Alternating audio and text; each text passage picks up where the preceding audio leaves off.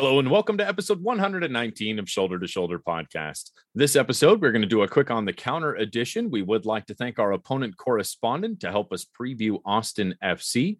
We have Landon Cottom and Jeremiah Bentley, who will be joining us from Moon Tower Soccer a little bit later to catch us up on the Verde and Black. But the big news this week, and no, we're not talking about Ted Unkel. The really big news this week is we have ourselves a faux traffico. Mm, It Derby is- days. It is a U.S. Open Cup version of the Clasico Angelino. We are heading down to Carson to take on the fighting Raheem Edwards in the round of 16 of the U.S. Open Cup.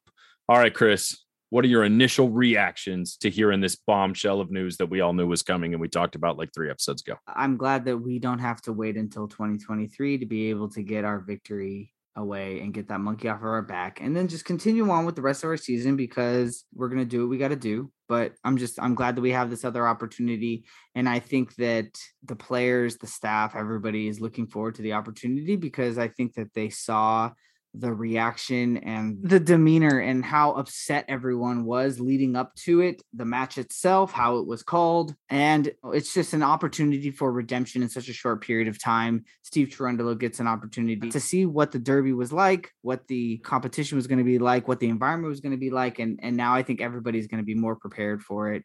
And we have no excuses this time as to why we won't be able to win you know, regardless of whatever referee or whatever calls, if we give them no reason to have any calls reversed, not in our favor, it doesn't matter. We are playing great football outside of this past game that we just lost. But when you look at the performance against Portland, when you look at the performances against honestly any of the teams that we have played outside of this weekend match in Colorado, I think that there is no reason why nobody should think that we're not going to have a strong match in Carson. a couple things, right? No VAR. So we're going to see a completely VAR less. So the referee's not going to be able to change his mind. Whatever decision is made in the moment, you know, barring a lines person coming over and saying something, that's it, right? That could go either way. Let's be honest. We're not going to be happy with the officiating at the end of this game. We got to win anyway. let's be honest. I don't think anybody in the LAFC community has been happy with VAR just because the decisions could go either way. I would rather the call be controversial because of what they saw in the moment on the pitch, as opposed to them going to VAR, everybody seeing that it's not what he's going to end up calling. He calls it anyways. And you're just like, what's the point of this VAR system if you're going to continue to just blow these calls anyways? I would rather him err because he it was too close to call from his regular side of vision as opposed to you know trying to split hairs on VAR and then calling it wrong anyways. Yeah, if VAR was an effective tool, we would all care and want it to be there. But since VAR has been so ineffective, it's basically a non issue that it's there. Galaxy season ticket holders get free tickets. You want to know what that means? Yeah, you want to know why? I have my and- suspicions. So okay, LAFC fans are up in arms because they're like, why don't we get free tickets to US Open Cup matches? Let me tell you this. The Galaxy have to give season tickets away. I mean, they were giving what was it with uh Costa and Chicharito's number combined, whatever the price was, it was like 20 what yeah, they he has 10 and 14, $24 gets them a bunch of packages, right? They were selling tickets to opening day. Hmm. Okay. The demand for season seats is not there. So, what better way to get fans in the stands other than saying, hey, our however many, you know, 18,000 season ticket holders, whatever, here's free seats. You now have no reason not to be at the game. And of course, most of those fans want to see that game because it's LAFC versus Galaxy game, but it's desperate. How desperate do you got to be to give away tickets to a derby against your rivals? This is not for the fans. This isn't like, oh, hey, you've done us a solid. We're looking out for you. We want our fans to come out and support. No, your fans would want to come out and support regardless if they were really there and they wanted to see the derby. I mean, this is the only way. This is the only way that they're going to be able to get as many seats in a midweek match. I feel, you know, is because they, they just they haven't, but they haven't been getting sold out games for anything other than the derby, you know, a month ago or whatever it was. It astonishes me that they're just not even concerned about the money. Right? I mean, I, I, guess you make money in concessions, you make money in other things in parking or whatever. So, I mean, there is still a gain for them if people come out and the admission is free. But it seems bizarre to leave money on the table, right? Which means the only reason why a company would leave money on the table is if those tickets wouldn't sell. And the only way those tickets would sell is to LAFC fans. And they don't want a stadium that is three quarters black and gold. And on top of that, let's think about this too. If that draw had played out differently, and the Galaxy were to play Sacramento or the Galaxy were to play San Jose, that stadium would be just as full as it was the first two games, which is half. I'm sure the marketing department was like, okay, we were going to have half as many tickets for a match like this, anyways. So, really, if we give tickets away for free, we're only really losing on half of the ticket inventory as opposed to a full stadium, anyways. Right. So, already there, you've already cut your losses in half compared to giving away tickets to a whole match. And like you just said, you know, making sure that the crowd is Galaxy heavy versus LAFC heavy, right? Because if they had made these open and available like the first two matches, there would be no way that there would be as many Galaxy fans in that stadium as there as there will be this time. Well, we have absolutely no idea what the public or the LAFC supporters ticket allocation is going to look like if at all. I mean, this could be a situation where they only allow 10,000 season ticket holders in and they don't let anyone else in because they don't have time to put security protocols together. I'm sure there's some excuse they could use to make that happen. Uh, there is anything from this being a 50 50 stadium to this being what we saw for the last Derby, which seems the most likely outcome, is that once again the 3252 would be in a cage, and then other LAFC supporters would be put directly below us, and the remainder of the stadium would be Galaxy which is what we saw last time. That's that's what I would anticipate. But we haven't heard anything about what, if anything, they're going to charge LAFC fans. I can only imagine it's probably not going to be ten dollars to fifteen dollars a ticket. I would imagine they probably once again ask for, you know, 60, 70, who knows how many dollars a ticket just to try and make that money back somewhere else. So we shall see. But either way, it is at long last a chance at redemption. It has been so many games, so many seasons in which we have previewed and talked about us taking that trip down to Carson and how important it would be for us to walk out with a win. Now we finally go down there in the first ever elimination game played between these two teams in Carson. Our chance to eliminate them a second time after we already did so at the bank. I think it would be the sweetest road victory this team has ever had. I would put it all the way up there with that first win in Seattle. If we were to go in and have our first win at Dignity Health Sports Park, knock them out of the cup, right? That would be pretty incredible. It would 100%. I think it would be sweeter if it was the next round, you know, where the stakes are a little bit higher. But either way, getting this monkey off of our back is definitely going to be awesome. It's going to be something that we really look forward to. Well, speaking of getting things off our back, let's yeah, go ahead and just plow our way through what was yeah an absolutely awful game. One that was not even worth watching, let's be honest. But I did anyway. LAFC yeah, it, I mean lose 2-0 to Colorado. I mean, it was, you know what, it was again. So Ted Unkel strikes again, right? And Twice. they were right. And they were both penalties which doesn't necessarily help. We did see some lineup changes, goalie changes too. Max Crepeau got the opportunity for some rest, much deserved rest. But even in lieu of that, you know, we saw we saw some great play from from some of these players. It, but they did look tired and they did look ragged. And I don't know if it was the elevation, which I again, and I'm shocked too, right? Because we spoke to the Colorado opponent correspondents and we had talked about how the matches in between the tired legs, but then they Colorado had to play a game even later because of the rain delay in Minnesota. So I fully after that, I fully expected Colorado to lay an egg, and they didn't. And I'm I just I I don't what I mean I'm curious to know your thoughts as to why LAFC came out and played the way that they did. Well, I mean, who knows what kind of game we would have really seen because the two pens were so early, right? The first one happens at the 15 minute mark. And, the game prior to that 15 minutes, I think, is probably the honest assessment of where the game could have gone. And the game was pretty wide open at that point. Both teams looked tired. LAFC had just played four games in 14 days. We're about to play another four games in 14 days. I mean, that's a lot of games to play over the course of a four week span. I mean, eight games in four weeks, that's a lot, especially for a squad that's starting to see some injury crunch that sold Kim Moon-hwan for a million and did not bring in anyone before the window closes. And now we kind of have to ride out the remainder of these injury stretches and all these games with the roster we have between us and the Las Vegas Lights. And we're starting to feel that crunch a little.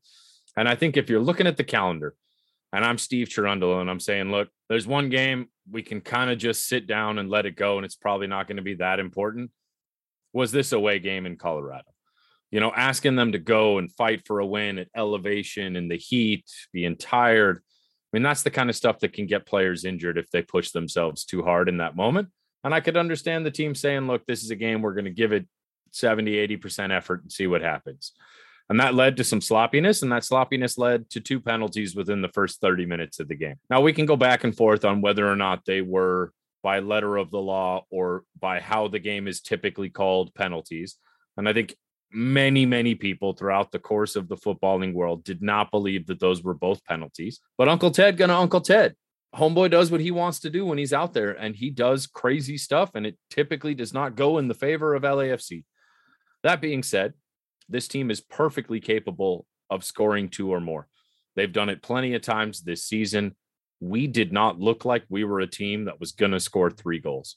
I don't think we had a shot on goal throughout the first 40 minutes of the game.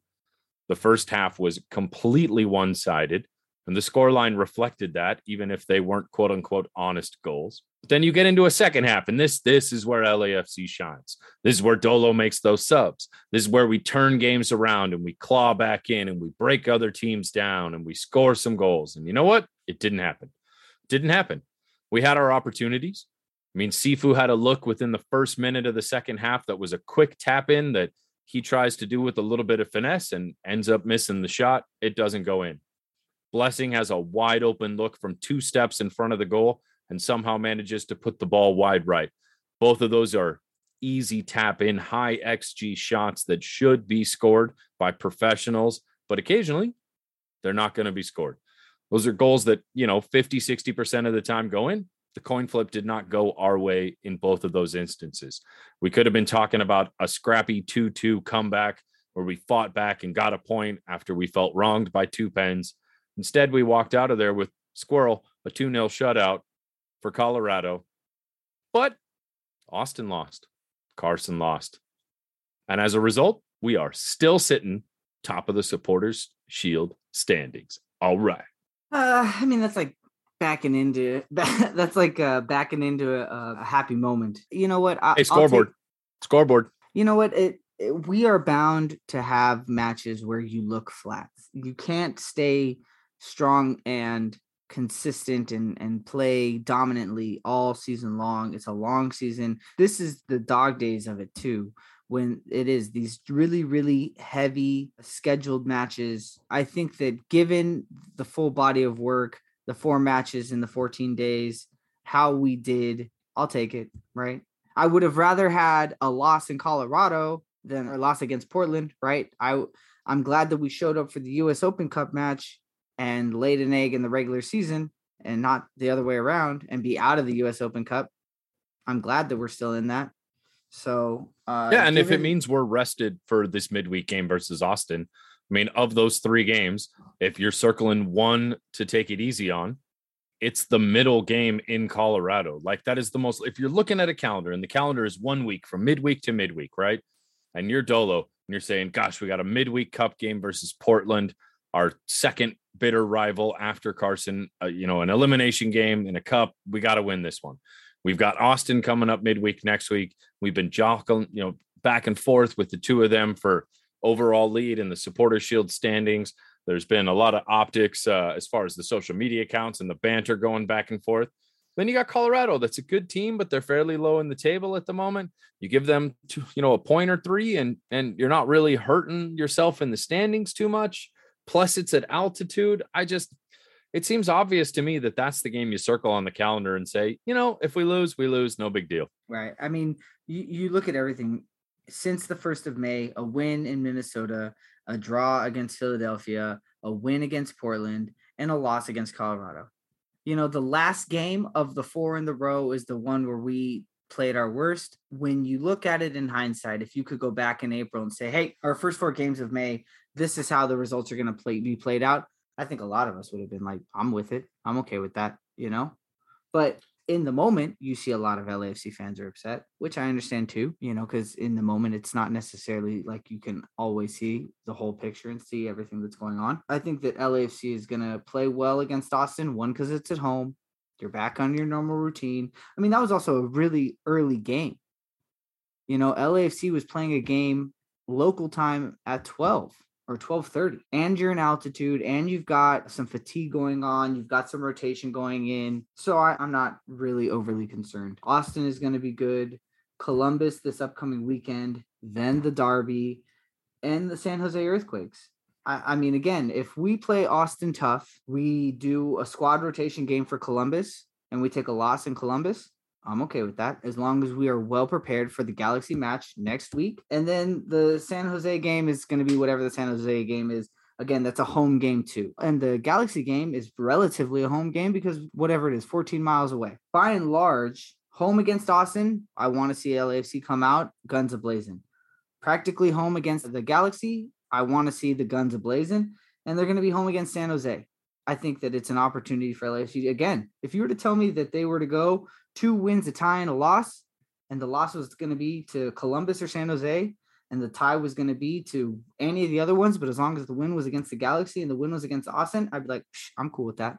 I'm cool with that result. This month will go down as one of the greatest months in LAFC history if we lose every game from here on out, but beat the Galaxy. Right? This game versus Austin, even to an extent, doesn't really matter. Same with Columbus. Same with San Jose. You could lose all three of those games. The season is not over. You could still win a supporter shield. You can still make a push throughout summer and the end of the year. You could lose those three games and just save everything for Carson and go all at them. And by the end of the season, it's not going to matter. It will be just fine, right? Even if we took off Austin, San Jose, and Columbus, I don't think that's going to happen. That's not the mentality of this club. They want to win everything. They're going to go at Austin. They're probably not going to go as hard away in Columbus because they'll immediately have the Derby the following Wednesday now. But I mean, I get it. That's fine. And, and at the end of the season, like this weird fluky game in Colorado, where I mean, a couple Ted Unkel penalties called the game and nothing else. Who cares? You know, whatever.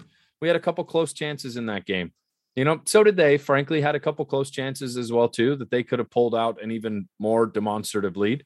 They never scored theirs as well too. You know, it took from the spot three times to score two goals. Whatever. You know, I'm not I'm not as despondent about it as some people tend to be. Am I frustrated at pro referee like all of us in all of MLS, all of NWSL who are just as irate at pro refs as we all are? Would we like to see something improve there for the betterment of these leagues? Yes. But you know what? Sometimes you just got to let it go, man. Just got to let it go. You got to be like that little icy girl, Elsa, man. Just let it go. Who? Elsa. From Frozen? There you go, bro. Let it go. oh my gosh. Okay. With that, is there anything else you want to talk about with this game on? But I mean, as soon as we start talking about Frozen, Frozen references, bro, we got to move on. Is All there right. anything? Right. Is Just there saying. anything else you want to say about about the? Uh, Just saying, be one, be one with the wind and sky, my friend. Let it go. My thoughts. Um, Carlos Vela. Are we concerned? Since the announcement of him re-signing with the club, he hasn't found the back of the net. You know, hasn't had the kind of games that people expect from Carlos Vela. Are are we worried? At this point that that things are trending in the wrong direction, or do we trust Vela to do Vela things? Let me ask you this: What is a realistic expectation? Why do people expect Carlos to be the same Carlos that he was in 2018 and 2019? And that's not to say he can't be. I just think that as players, I mean, he has he's he has lost a step. Everyone's seen it. He is the injuries that he had acquired in 2020, I would like to think that Carlos contributes in ways that are different and that it's still worthy of a designated player spot. Maybe not the amount of money that he's making. I mean, I, I don't know how to evaluate players at all. So my opinion is really worthless. But maybe Carlos is bringing something different to the table. I mean, he has to be respected. And so, because he's respected, defenders are going to look out for him and they're going to give him an extra look, throw an extra man, which frees up other people. But I don't know if Carlos is really expected to be this person that's an out and out scorer and the day to day leader of this this club in goals. Maybe he's transitioning into a different role. And if that's the case, you know, why can't he be that person on this squad and still be a designated player? I'm almost wondering if it isn't best for LAFC for him not to be the man on this team. Right? If everything runs through Carlos and everything is dependent on Carlos, when Carlos gets hurt, Carlos is not there, Carlos eventually retires. You need a team that can function without Carlos, right? So, I mean, you need the offense to not be dependent upon it.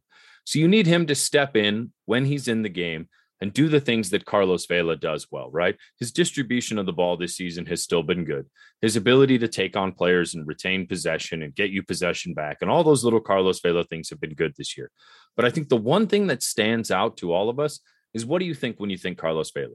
You think him foot. right there with the left foot just outside or at the top of the box from his favorite corner, curling one towards that top corner. We haven't seen that from Vela we haven't seen him comfortable in that shot that defines him, right? And I think that has all of us really concerned. When Carlos Vela is not hitting those classic Carlos Vela bangers, like all of us start to wonder, is it gone? Knowing that no. athletes can lose it at any time. No, you know what? There was a left curler. I forget what game it was. It might have been the Philadelphia match. There was a left curler where you're like, that's the, there's, man, that left foot is deadly and it just didn't go in, right? It just went to the left of the post or just over just over the crossbar. You know, again, I would like to believe that throughout all these years that people have been watching Carlos grow and be a footballer on the world stage, that his only attribute is not his ability to score goals. He has a skill set that brings so many other facets to that role. The ability and, and the way that they switch our forwards from having Carlos play on the left to Carlos playing on the right to Carlos play, building through the middle.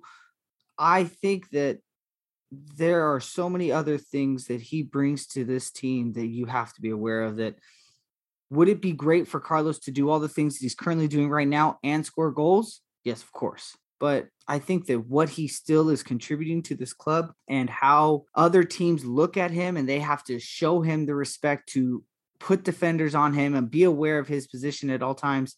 I think that those are attributes that can't just be calculated. Those are those are the types of ones that you have to be aware of. They're they're just not blatant, not right in front of your face, not the ones that are the low hanging fruit attributes that you can just attribute to him. So for that, I still think that Carlos Vela is extremely important to this club. And you know, if the only thing that people are going to rest their hat on on whether or not Carlos Vela is contributing to the club in a positive way is how many goals he scores or how many assists he has, I think that that's an inaccurate way to assess his value. Goals and assists do go a long way, though. Sure, but they do go a long way. No, but moving do. on. I think I think we've made the point on Carlos yes. Vela. I think we're all in camp Carlos. We all want him to do well. Sign dot ding. All right. So we talked about Chiellini on the last episode, and it certainly seems like the media around it is growing to this being perhaps a bit more of a thing than a speculative thing. It is still not a done thing at this point. But speaking of sign that thing, it is certainly getting a little bit more fire and a little bit more smoke to the Chiellini conversation. Now, in addition to that, his teammate Dybala as well too has also announced that he is leaving Juve, and everyone and their mother is lining up to try and get his signature. And there are some people out there, Vince, that would really love to see him as well come to LAFC. So just sprinkling that out there for everyone to ruminate over. Chris, uh, you and I have profusely said on this last show that uh, we are not watchers of Italian soccer, nor am I a fan of Italian soccer. Chris did not make those comments. I, I will double down on them. So I, I can't say these are two people that outside of international competition we see that much, but exciting if Chiellini would come over, I mean, we would certainly take that. But if Dybala would be able to come over as well, too, that that would be something pretty cool. So that was out there in the world. Chris, do you have a thought or response to that aside from our typical we don't watch Italian soccer? You know, I definitely since last week I started looking at more videos of Chiellini, and I think that again, that's a player that can have a role and can contribute. And do they contribute in the exact form that they're most known for? Maybe, maybe not. But the fact is, is that in this system, can they contribute in a way that makes us successful? And I think that that is what is most important at the end of the day: is can these people contribute in a way that is going to help us get to the goals that we have? As for Dybala, there is no way, there is no way he's coming to LAFC, man. Like that's not DP happening. slot, bro. We got a DP slot. We got a DP slot. bro. He is worth more than all of our DPs combined. Like, Hey, it's not our money. I, you're right. It's really easy for us to talk about signing him, right? When it's Um, not our money. I mean, look, I mean, Will Ferrell, Guber, Yeah, Magic, Mia. Wh- what is he? What is he like? He's like, is he even 30 yet? He's you not. know? He's not. No. It's not. It's not going to happen. But come on, it's fun to dream. All right. Uh, last thing that came out, I've already ordered mine. LAFC or MLS as a whole dropped the new Pride warm up kits. So we got ourselves a Rockstar Pride kit that came out. Chris, I know you are a collector of all the things LAFC merch. What were Mhm. your thoughts on this year's Pride warm up kits? And are you going to be copping one? I liked them. I liked them a lot better than what was it last year's. I liked the look of them, but I have to be honest. I started buying too much stuff, dude. So I had to be really selective on the things that I do and don't buy anymore. And warm up kits are no longer on my list of things that I buy, bro. It's it's like uh, I just I can't. I can't I can't just start collecting every single thing under the sun. My wife kills me, dude. As soon as these packages show up, she goes, "Oh, another another LAFC package, huh?" And it's like I just can't keep having this conversation. I don't know if I ever sent you this. There was a meme. It was a person talking with his wife, and the wife is like giving him hard time. He's like, "I could be a drug dealer. Do you know how lucky you are?" And uh, so it's like you're so lucky that I'm not doing drugs. I'm just buying merchandise for my stuff. But no, It, it could be worse. It could be it worse. could it could be worse. But no. But I don't want you uh, sleeping on the couch on LAFC's account, brother. Oh no, I won't. But uh no, but I think they look great. It's unfortunate that every team shares it, right? Like I, I like the stuff that LAFC comes out with that is specifically unique to us, you know. And I've also just become less fond of those warm-up kits because every club has it, right? I I like the things that only we have. The ones that are exclusive to us. Those are definitely things that catch my attention. Um, but I, I think that they look great, you know, and they'll be. I'm sure that they'll. Chris Reed from the foundation. I'm. I, I he had said that they were going to start doing like game day match worn or warm up worn donations and things like that. So I'm sure these pride kits are probably going to be on that agenda. I mean, everybody wanted the blue nectar kits last year, especially all the Dodger fans out there, but they were not, you know, really all that available. And uh, same thing goes for the Rockstar kits this year. I mean, I feel bad for the sponsors. People would be buying those kits. You know how LAFC fans are. We will literally buy anything. So I'm, I'm, you know, I like the chance to to rock the Rockstar logo as well too, as opposed to Flex. It's a little mix up, you know. It's one of the first kits you can buy as a fan that has that Rockstar logo on it. So I'm a fan. I'm a cop one. I bought it, um, you know, and want to support our friends over in Pride as well too, and everything that that goes to. So, you know, would I love to see LAFC release its own Pride kit? Sure, man. Love to see them come up with something cool. You know, Captain EO the heck out of that thing. It'd be awesome. I'd be all for it. Um, I think that would be one of the most popular alternate kits to come out. And I think when they're looking to do an alt kit in the future, that might be a great idea. I think the fan base would love it. But um, you know, in the meantime, I'm, I'm going to grab one of these and uh, whether I wear it to a match or not, I don't know. We'll have to see how it looks once I put it on, you know, just seeing it in the computer screen's a little different feel from actually having it, but that was a cool kit. I'm excited about it. One thing that I think that LAFC could do too is they can do things like changing the typeface of the kit numbers and stuff like that. You know, I I don't know. I I don't remember which teams have ever done it, but I know that there have been teams that, you know, for like a one one off match or whatever, or like even the Juneteenth ones, right? Right there, you'll see the Juneteenth kits come out where they have for one match. But again, that's a league wide thing. That's not just an LAFC thing. But I digress. But I think way- we'd, we'd all just like to see more kits, right? We're not a team that gets a third kit, despite being one of the best selling kits out there. And I think all of us in the LAFC world just want more, especially, well, this year's kit was so fire. Like, it's my favorite kit. It, it's become my favorite kit. This year's black kit, like, it's just it for me. I think it's the best one we've done so far. And if that's the direction we're going, I want more. I want more. Take my money. That's All it. right. Absolutely. Uh, with that note, I think we're going to go ahead and take a break, and we'll be right back with this week's opponent correspondent for Austin FC after this.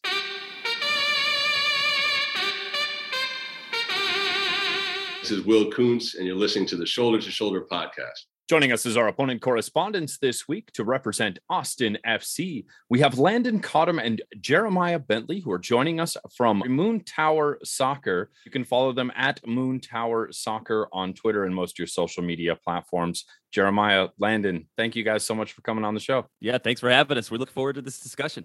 Yeah, absolutely. Thanks, y'all. Yeah, it's going to be a good one. You know, Austin is definitely on a very, very hot start to this season.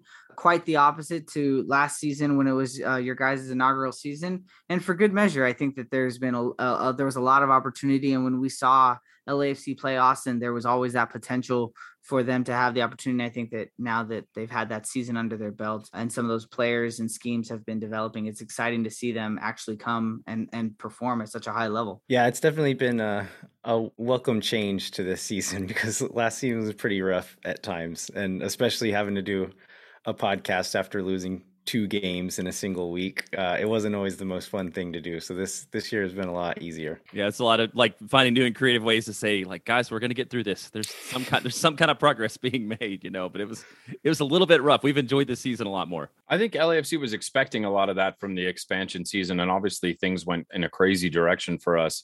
And it's refreshing to see that Austin has figured it out. And it took some tweaks, it took a few changes to get the team to where it's at. So for our fans that don't watch the Verde day in and day out, let's try and catch them up on some of the changes that have been made since last season to this one. Um, as far as tweaks to the roster, so we've got a few additions we'd like you guys to touch on that came in over the course of the last off season. Uh, so we've got Norway international Ruben Gabrielsen, who's joined from Toulouse. We've got Ethan Finlay, who's come over from MUFC, and then of course we have Urruti, who's come over from Houston as well too. So kind of talk us through those additions and how that's changed the squad. Yeah, I mean, so Gabrielsen came in and filled a pretty big hole at center back. We had Matt Besler there playing for half the season, but then he was out for the second half with injury, and so we're playing a 22 year old Johan Romaña for most of the season, and he was okay, but um, showed a lot of deficiencies there as well. So Gabrielsen has really kind of stepped in and been able to solidify the back line a little bit. Uh, Maxi Urruti was a guy we weren't sure was even going to be the starter, but he's actually come in and been really good for the team. I think he has four goals so far, but Urruti's one of those guys that just works really hard. And so even on games that he doesn't score, he does a lot for the team. Finlay is a guy who has had to step in and start a lot of games since the Cecilio Dominguez suspension. And so he's not necessarily expected to be a starter. And we're maybe hoping he won't be a starter for super long, but he's done he's done a decent job. But I think more than anything, those guys have come in and brought some real veteran leadership.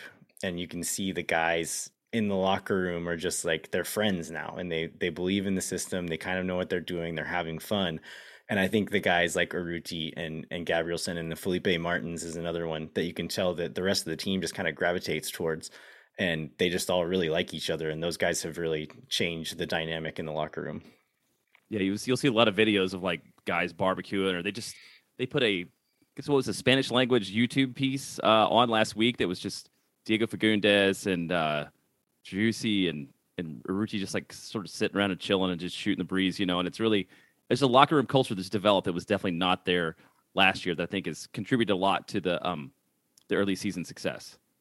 in addition to some of these players that you had acquired, there's been a couple of players that have also stepped away. Tomas Pochettino, who was a DP for you guys last year, he is now on loan for the whole season until December at River Plate in Argentina. And then there were some of the other key losses. Uh, Matt Besler had retired.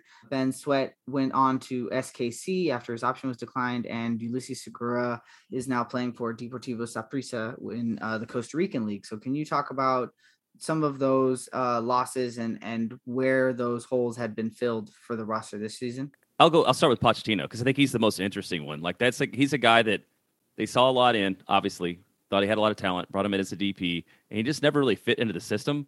So I don't even know what hole him being gone leaves because he never really found his place. And you know, I think he's back in South America and probably going to be fairly successful. It's just it feels like it was a really a combination of a player, like a player and a system that didn't fit each other. You know, Josh Wolff criticized him some for freelancing. You know, Josh Wolff's system is very much a system, and like people have roles and things they need to do. And I just don't think he ever bought into it and fit into it. So if he goes to South America and is successful, that's like the best of both worlds for both the club and the and the player because he was just not. He was like a round peg in a square hole in Austin last year. Yeah, and I'd say for the other guys you mentioned, Besler, Sweat, Segura. So Besler, like I said, missed half the season, and so Ben Sweat was towards ACL in the second game of the season. Ulises Segura actually never suited up for Austin FC. He came into off season and was training, and they used the buyout option, and he left. And so, although like some of these guys did play a role for the team last year, it was all so long ago that like it almost like feels like we're not filling that like those holes, but the guys who stepped in in their place. And so Gabrielsen is not necessarily even replacing Besler. It feels like he's replacing Romaña just because those guys have been out for so long. But yeah, for the Pochettino role, I really think we didn't really fill it directly, but uh, Sebastian Driussi being here for the whole season and really like having that off season to fill in has helped. But then also Danny Pereira um, has stepped in and become like the number six for this team. And I think that was really kind of the missing piece last year is we didn't really know who was the best piece where in the midfield. And so there's a lot of shuffling things around and trying to get the best out of some of these players. And now it's been very clear every game that Danny Pereira is the six, and then Alex Ring and Sebastian Driussi kind of play those those free eight roles in front of him. Yeah, and then Ring so, this year during the offseason picked up the became the, our third designated player, even though he was already on the roster, and he's playing in a more forward and advanced role um, than he has in the past, and he's a bigger part of the attack. And we saw that uh, against RSL last week when he scored quite a banger of a goal. Yeah. So speaking of designated players, right? The spine of every roster is built around those three bullets your GM has in the gun to go out and get the best possible player, the impact player. So do you feel as far as um, Driussi Ring and Dominguez? That those were the right three choices at DP. Are the fans happy with the performance you've got from the three of them so far? And what's the evaluation of the usage of DP on the squad? I well, Driussi is absolutely the right call. I don't think anybody's complaining about him. He's been amazing, well worth the money there. Dominguez, I think I mean, he's been out suspended for the last six games or so. We're not, we're not really sure when we're going to see him back, but he was playing out of position all year last year, mostly playing as a nine because we had so many injuries on the team.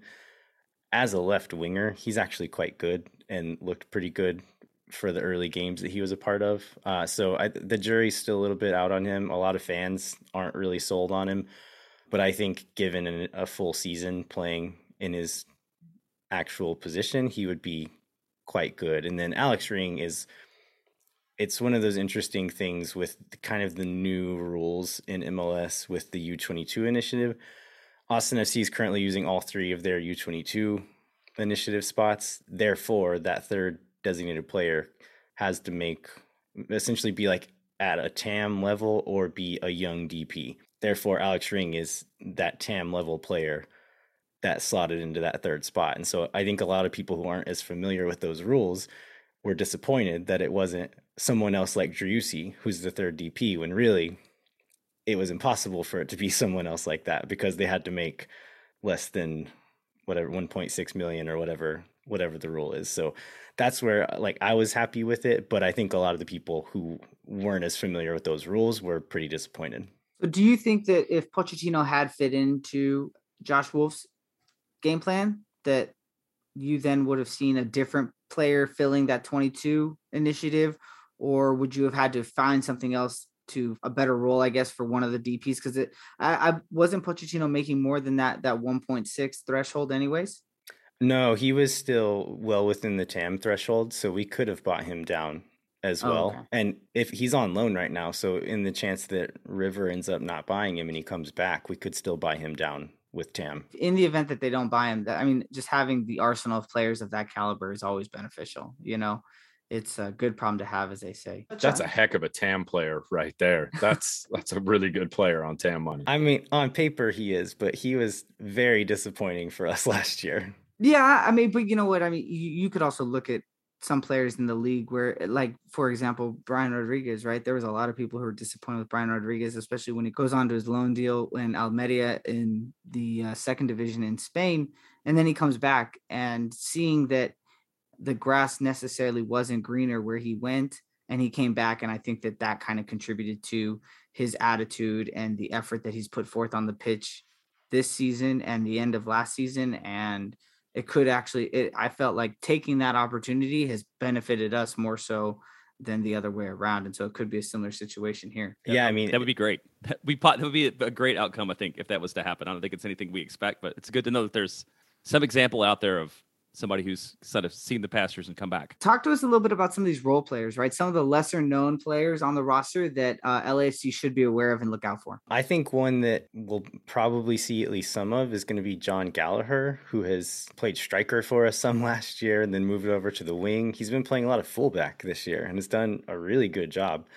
Zan Kolmanic started this last game and went I think he went the full 90. And so I wouldn't be surprised if Gallagher started at left back this game, but he's changed positions, but has been really, really good. Who else would you call a role player in this team? For that's that, that people should look out for. I think Julio Cascante is probably another one too. And he's a bit of an MLS journeyman and he had a really rough year last year, but he's really connected well with Gabrielsen and he's a solid decision maker as a defensive player and he's a offensive threat. Like he's a real threat on set pieces. Um, and he's I think it's like a, in total goals created or something. He's one of the best defenders in the league. Um, in terms yeah, of with, being able uh, to contribute. I think has two like three or four assists as well because just playing long balls in and things like that. But yeah, he's he's been really solid this year. And then one that almost feels a slight to call him a role player is Diego Fagundez. He's a guy that you don't always even notice doing amazing things, but he is always doing amazing things. And I think he leads the league in assists this year, is maybe tied but he's been he's been really really good this year. And even like i said in games where you don't notice him if you watch closely he is almost always impressive. I think it's, in our our last games against each other he was a name that many of the lafc fans were talking about after the match as someone who stood out for us. But chris you were saying? Well it's just you know it's it's always nice to have a player who is electric on the pitch. He's a fan favorite. I mean you know, when we spoke to Jay Torres from Los Verde, he was always talking to us about uh, Diego Fagundez, right? And, oh, the fans uh, love him. The fans I mean, love him. just a huge fan favorite. And the fact that it's, you know, he's great with the fans, he's great on the pitch, and he's not he isn't one of your designated players that you're expecting him to be the top performer but when you get a player who does still perform at a very very high level it's it's the best of all worlds. Yeah um, absolutely. He was he was one of the few bright spots th- like consistently throughout the season last year. And it's been a particularly bright season. I think most lafc fans are familiar with the Twitter conversation back and forth between our franchises when one leapfrogs the other in the standings. But it's certainly been a fantastic year for Austin so far. Six wins, two draws, three losses, 20 points.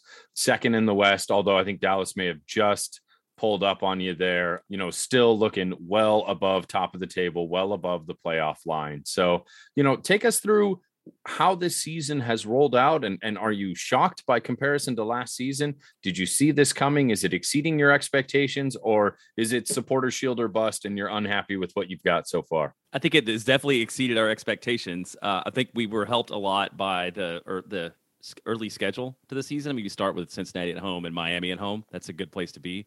And andrew wiebe is pretty much like had a one-man fight with the entire austin fan base on twitter about how like the only reason that we sit where we are is because of the the easy schedule in April, and I think that may bear itself out a little bit. Right, May's been tough. We got Galaxy, then RSL on the road, and then and then LAFC in a midweek game. You know, so I think we'll see this month whether this is a really it's definitely an improved team, but we'll see this month whether it's a vastly improved team that is going to be competitive in the playoffs, or if we're going to sink back down and be one of these competing for the last spots in the West kind of squads. You know, I you talk about your your uh, upcoming games against the Galaxy and the RSL, and actually those are the last two matches that you guys had played, where those were your first uh, two of your three losses throughout the whole season. They were close matches. It was one goal set the difference, a, a 0-1 versus the Galaxy and a 2 to 1 loss versus RSL. But the fact that you guys are going to be seeing them again in just a short very very short period, I think that that plays to your favor because it's not going to be so much of a new thing, right? With these teams, it's it's very much like there wasn't couldn't be much that was implemented in a short period of time. However, this midweek match against LAFC, you guys might make some changes. And what would be any of those changes that you might expect to see to try and right that ship? Well, a few of the changes are going to be forced. Danny Pereira got the red card against RSL, so we'll likely be seeing Johan Valencia, who's uh, defensive midfielder. I think he's 25, Jeremiah. That sounds right. Yeah, mid 20s, pretty young guy still, but everyone expected this guy to come in and be the starting defensive mid whenever we brought him in over the offseason. But Danny Pereira has been playing out of his mind and has not let this guy touch the field really. So he has pretty limited minutes, but he will likely get the start against LAFC on Wednesday. So that's that might actually things... spell something really positive for you because this would be the third time an opponent correspondent has come on this show this season and talked at the very first mention when we talk about their prediction for the game mentioned a defensive midfielder who got a red card and how this is going to be a big hole for them. we lost both of those games. So, and LAFC do not have a lot of losses this season. So I don't know if that is portent of anything, but uh, since you bring it up as the first thing, uh, instantly the horror music is going off in the back of my head because the last two times we've heard this, we actually ended up losing those games. But I'm sorry uh, for the LAFC fans out there. I know we're thinking the same thing. I, I had to comment on that, and I didn't mean to interrupt. But go ahead. No, I a couple of other forced changes are Cecilio Dominguez missed five weeks with suspension. Has just started training again last week, and so he will didn't even travel for this one. He won't be available. Brad Stuver was injured against Houston. I think he did travel, but Adrian Healey said on the broadcast during the game last night that they're not expecting him to start in this game. It'll probably be the next game against Orlando before Stuver sees the field again. So a few force changes there. As far as tactical changes, uh, Josh Wolff has really not ever changed much of what he's done for an opponent. He always says that we want to impose what we do and we're going to worry about ourselves. And he's mostly practiced what he's preached in that regard. I don't know if that's necessarily the smartest thing to do. Uh, he he has changed his tactics overall this year, wouldn't you say, Jeremiah? Yeah, he's been he's been a little bit more flexible overall this year, but he's definitely says over and over again, like you said, that, that like Austin's going to play their game and they're not going to fit it based upon the opponent of that week, and so it's just a matter of the one time he did change it up last year, it was like one of the worst games we played all year long. Yeah. we decided to switch a formation and sub. So we like him sticking with his system because it's yeah, it makes sense. Like he's recruited players for it right, and they're building it a certain way. So in a lot of ways, it doesn't make a lot of sense to to make a lot of crazy swaps. So, what are you guys expecting from this midweek match as far as a result? Uh, you're catching LAFC in a streak of a lot of games in a short amount of time. The fatigue's built up. You're getting a few injuries to our squad as well too. Um, plus, with cup games and other things going on for us, it's a very crowded schedule. We're playing basically two games a week for the entire month run here. So, with all that in mind, and given your current form, which you've recapped our fans on, what's your prediction for this match? LAFC does make me nervous. The fact that y'all are in a little bit of a skid of form as well makes me feel slightly better about it. But uh, Danny Pereira has really been one of the driving forces behind this team this year, and so I'm a little bit nervous about him not being in the game. And uh, I, I think if Johan Valencia can come in and have a good game, then we stand a chance, and if he can't, then we don't. Yeah, I'm a worried. We we were really really bad at midweek games last year, and I'm worried that there will be another midweek blowout for Austin. So, looking past this game and, and to the rest of the season, uh, where do you predict Austin finishing on the table? And what, if any, are your postseason aspirations in your second season? Jeremiah mentioned Andrew Wiebe's beef that he started with all of Austin earlier in the season. I like kind of agree with what Andrew Wiebe had been saying that like I don't like we're sitting in third place right now in the West. I don't think that's where we'll finish. I think before the season started, we were saying we'd be happy with a playoff spot. And now I think expectations have probably changed a little bit. I think the probably best we can hope for is fighting for getting fourth place and getting a home playoff game. But I think not making the playoffs is a huge disappointment at this point after what we've seen what this team can do. Yeah, I'd agree with the way that we've started and with the the way that this club has just gelled and come together. I think our expectations are definitely higher. And so, you know, somewhere four, five, six, and then you know, hey, it's the MLS playoffs. You never know what happens after that, right? I mean, RSL took out the the the first seed, the first round of the playoffs last year. So I think we could just make it there would be awesome. And if we could make it there and win a match, that would be that would be an amazing year. Getting a home playoff game would be like I wouldn't even care what happened after that. If we can get a playoff game in Q2 Stadium, that would be just fantastic. And then whatever we can worry about getting further than that the next year. I don't care. I just want to see that crowd in that stadium with a like single game elimination on the line. Ooh, imagine if it was like a Texas Derby as well too. Like, Oh, yeah. it could be so That'd be spicy. even better. Uh, Yeah. I'm, I'm I'm rooting for you guys in that regard. Can you please just kind of give our fans a little plug for your outlet here? Tell us a little bit about Moon Tower Soccer, where fans can find you, and a little bit about what the show is. Yeah, so I tell people this a lot, and um, if anybody's ever listened to the Total Soccer Show, I'm sure a lot of your listeners are regular listeners of that. But we kind of base our show after that. We want it to be nerdy enough and informative enough that soccer nerds can get into it, but we try to break things down well enough that folks who are just getting into soccer or just getting into MLS can listen to it and and learn something from it. And so that's kind of the thing that we do. But we'll we'll break down games every week, release weekly, and then uh, we'll have player interviews, staff interviews. Uh, our favorite thing is like some of my favorite interviews have been like Preston Burpo, the goalkeeper coach, or uh, like the director of player personnel, like guys like that. We like to like dive in and like ask them questions that nobody's ever asked them before. Uh, I don't know if our listeners like those as much, but those are the ones that I like the most. Yeah, that, yeah, that's that's exactly right. Those are the ones We we do have players every once in a while. We have writers every once in a while, but it's just uh because Austin's new to this league. You know, we try to be we try to be accessible to fans. So we spend a lot of time like, oh, this happened now. What does that mean? You know, break that down. What is this term? I'm asking Landon all the time. These terms I've used for years. I've never really understand the origin behind or like what they where that really came from. Like, wait a minute, what is this thing really that we always talk about? We did a whole Gam Tam explainer episode last year. Oh, that's that's doing the Lord's work right there. My goodness. I still to this day like I'll have to have Jonathan or our other co-host Christian. Hey, okay, explain explain to me, explain to me Gam Tam again. Explain these do- these Garber bucks to me because it, it's always something that you need that refresher on until you finally get it. Yeah, and it's been easier for us. Uh, you know, at first when we we we did the show for a year and a half without a, a year and a half probably without a team, which mean we were like reading we were reading sponsorship announcements. We were reading like notes from neighborhood association meetings where somebody from the team would show up.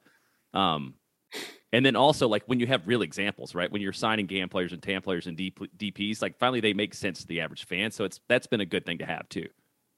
Well, thank you, gentlemen, so much for coming on the show. We really, really appreciate your time and helping us catch up on everything Austin.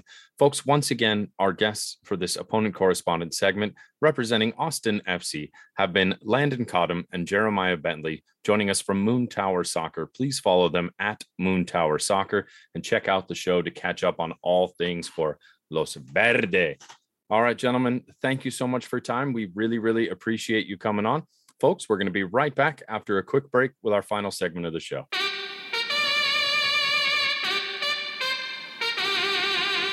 Yo, this is Shavo from System of a Down, and you're listening to Shoulder to Shoulder Podcast. All right, Chris, we have just heard from our opponent correspondent.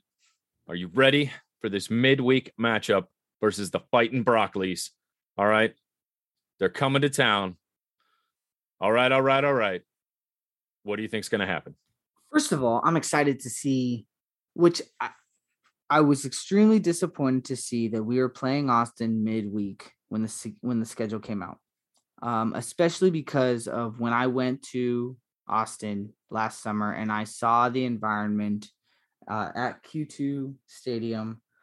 Um, I felt like it was a very very good live atmosphere, especially leading up to the match, you know, you had the supporters for the Austin FC uh, chanting and, and just doing a lot of things that I felt like we see here with LFC. So when I saw that it was a midweek match, I was disappointed in the sense that, man, we may not get as many Austin fans here in Los Angeles as we would have if it was a weekend match. That being said, I do think that Austin is going to make an effort to come out and the environment is going to be a lot of fun especially because the last time they came, the stadium was half full, or even not even. I think it was like a quarter full. The 3252 was a small representation of the grander thing. I know that the Austin people that had come that I had spoken to, they had all said that even though the stadium was a quarter empty and there was only a small section of the 3252, they were still very much very impressed by the 3252 and what was being shown in the supporter culture.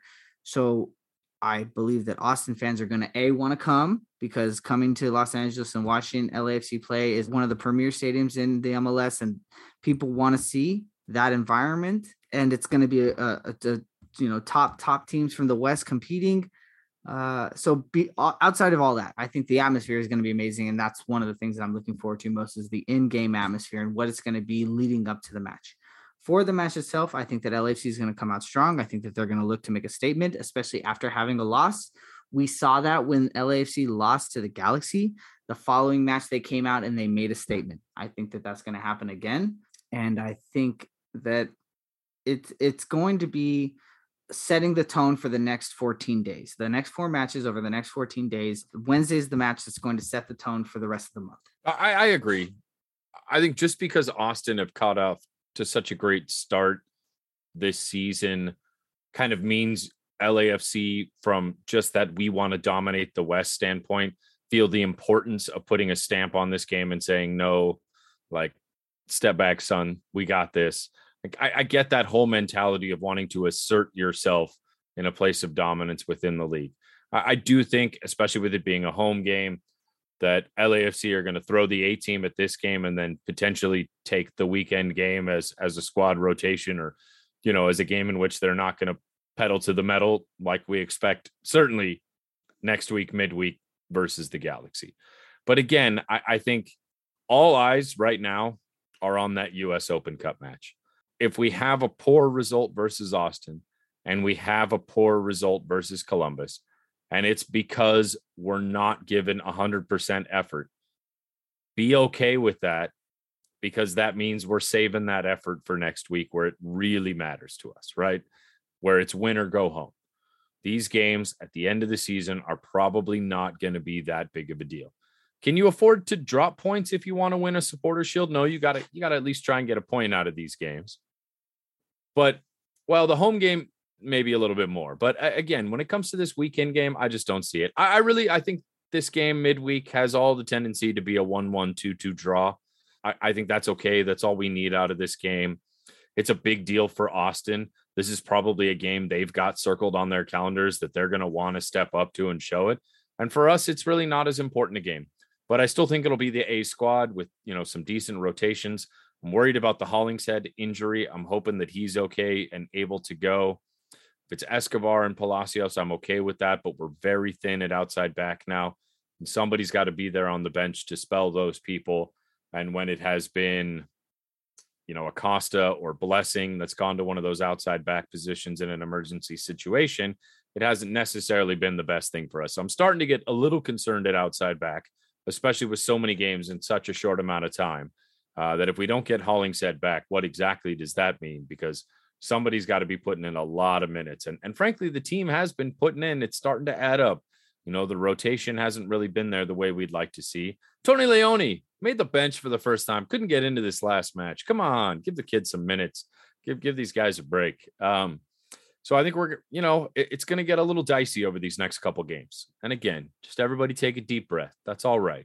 If we don't win these next two games, it's okay as long as we win next week on Wednesday. That's all that matters right now. Once we get through Wednesday, then we can start focusing on the season again as we get into the break in June and try and finish strong into the break and maintain that supporter shield position that we have at the moment. But I'm okay with the team having a couple hiccups right now as long as they circle the right days on the calendar. Yeah, I agree. And I, I think that we have to keep in mind what the end result is. The end result is that we want to still continue to play in the in the US Open Cup and we want to still be within striking distance to have a home match when it comes to the MLS playoffs. But let's um, be honest, what matters of, of, the three trophies? US Open Cup, MLS Cup, Supporters Shield. What's the least important of those three to LAFC? Supporters Shield. Of course, right? So I mean, if you have to sacrifice one to have the best chance of winning the other two. And right now, all of us are putting US Open Cup above Supporters Shield. Like there are reasons that teams don't win the treble. You have to be incredibly deep to play that well in all of those facets, right? When injuries start to mount up, like this team frankly has, some of those things are going to get sacrificed. And for me, right now, I'm fine if LAFC slipped to fourth. Like that doesn't bother me at all. We started getting fifth or lower, I might start getting a little concerned. But if we dropped first, second, third, fourth, and we were focusing on the cup and beating Carson and advancing, I'm okay with that for right now because I know this team's got another DP coming this summer. I know we've got some other additions coming, potentially Chiellini, potentially another outside back coming in as well too. This team's getting reinforcements. We're going to be okay at the end of the season, right? We just need to get through right now. We don't need to fight for every single point right now at the expense of potentially a cup because of injuries, a open cup because we were paying too much attention to points early on in the table in the season. When we've built the buffer, we're in a good spot. We can afford to lose games, just like we lost over the weekend and are still supporters shield leaders. All right, Chris, do you have any final thoughts before we go ahead and wrap up 119? No, man, I'm just uh, looking forward to the match on Wednesday. Uh, hopefully, you guys can go out and support. I know midweek matches are tough, but this is definitely one that you're not going to want to miss. I think that it's going to be an electric match, and uh, I think LAFC is going to, you know, like I said, I think they're going to right the ship and win. I think that it's going to be a really fun match, really fun atmosphere, and uh, people from Austin, the Austinites that have that have come, we've always heard good things, and they've always been such a, a welcoming bunch of people back and forth. So I, I look forward to it. I just I look forward to seeing some old friends. Yeah, look, no Laker games, no Kings games. Come on out. Banc's still rocking. Yeah, Love I don't know if you want to. I don't know if you want to watch the Dodgers right now. Hey, we won today. Walk off, baby. Gavin Lux. Yeah, that's true. That's true. Although we But did man. get spanked by the Phillies in those other games. My goodness, that was rough. Although you can't put it on the bats, man. The bats were swinging it, dude. We were scoring runs. All right. Even though we still Max Muncy, Chris Taylor, they're not doing well. Mookie Betts still struggling to kind of find it. Doesn't matter. Still putting up a lot of runs, but uh pitching staff's got to figure it out. But this is not a Dodgers podcast. With that, folks, we're going to go ahead and wrap this one up. Thank you, everybody, for listening to episode 119 of Shoulder to Shoulder Podcast. Please follow at LAFCS2S on all your social media platforms. Hit us up. You want to come on here and be a guest? I know how LA is. Everybody wants us to come begging to you to come on the show. Be different. All right. Be better than that. All right. Just hit us up. Say, hey, I want to come chat some LAFC. We would absolutely love to have you on the show. With that, we'll call it. Take us home, Sticks. Shoulder to shoulder, together this our culture. Feel the force of a supernova. Stay fly in that FC Dorsum. Hey, shopping down to Nicky's, Koreatown Liddy. Cape so mommy about to drop her fifth. They want me to stop, but I ain't. Come to my house, I'll defend that. back.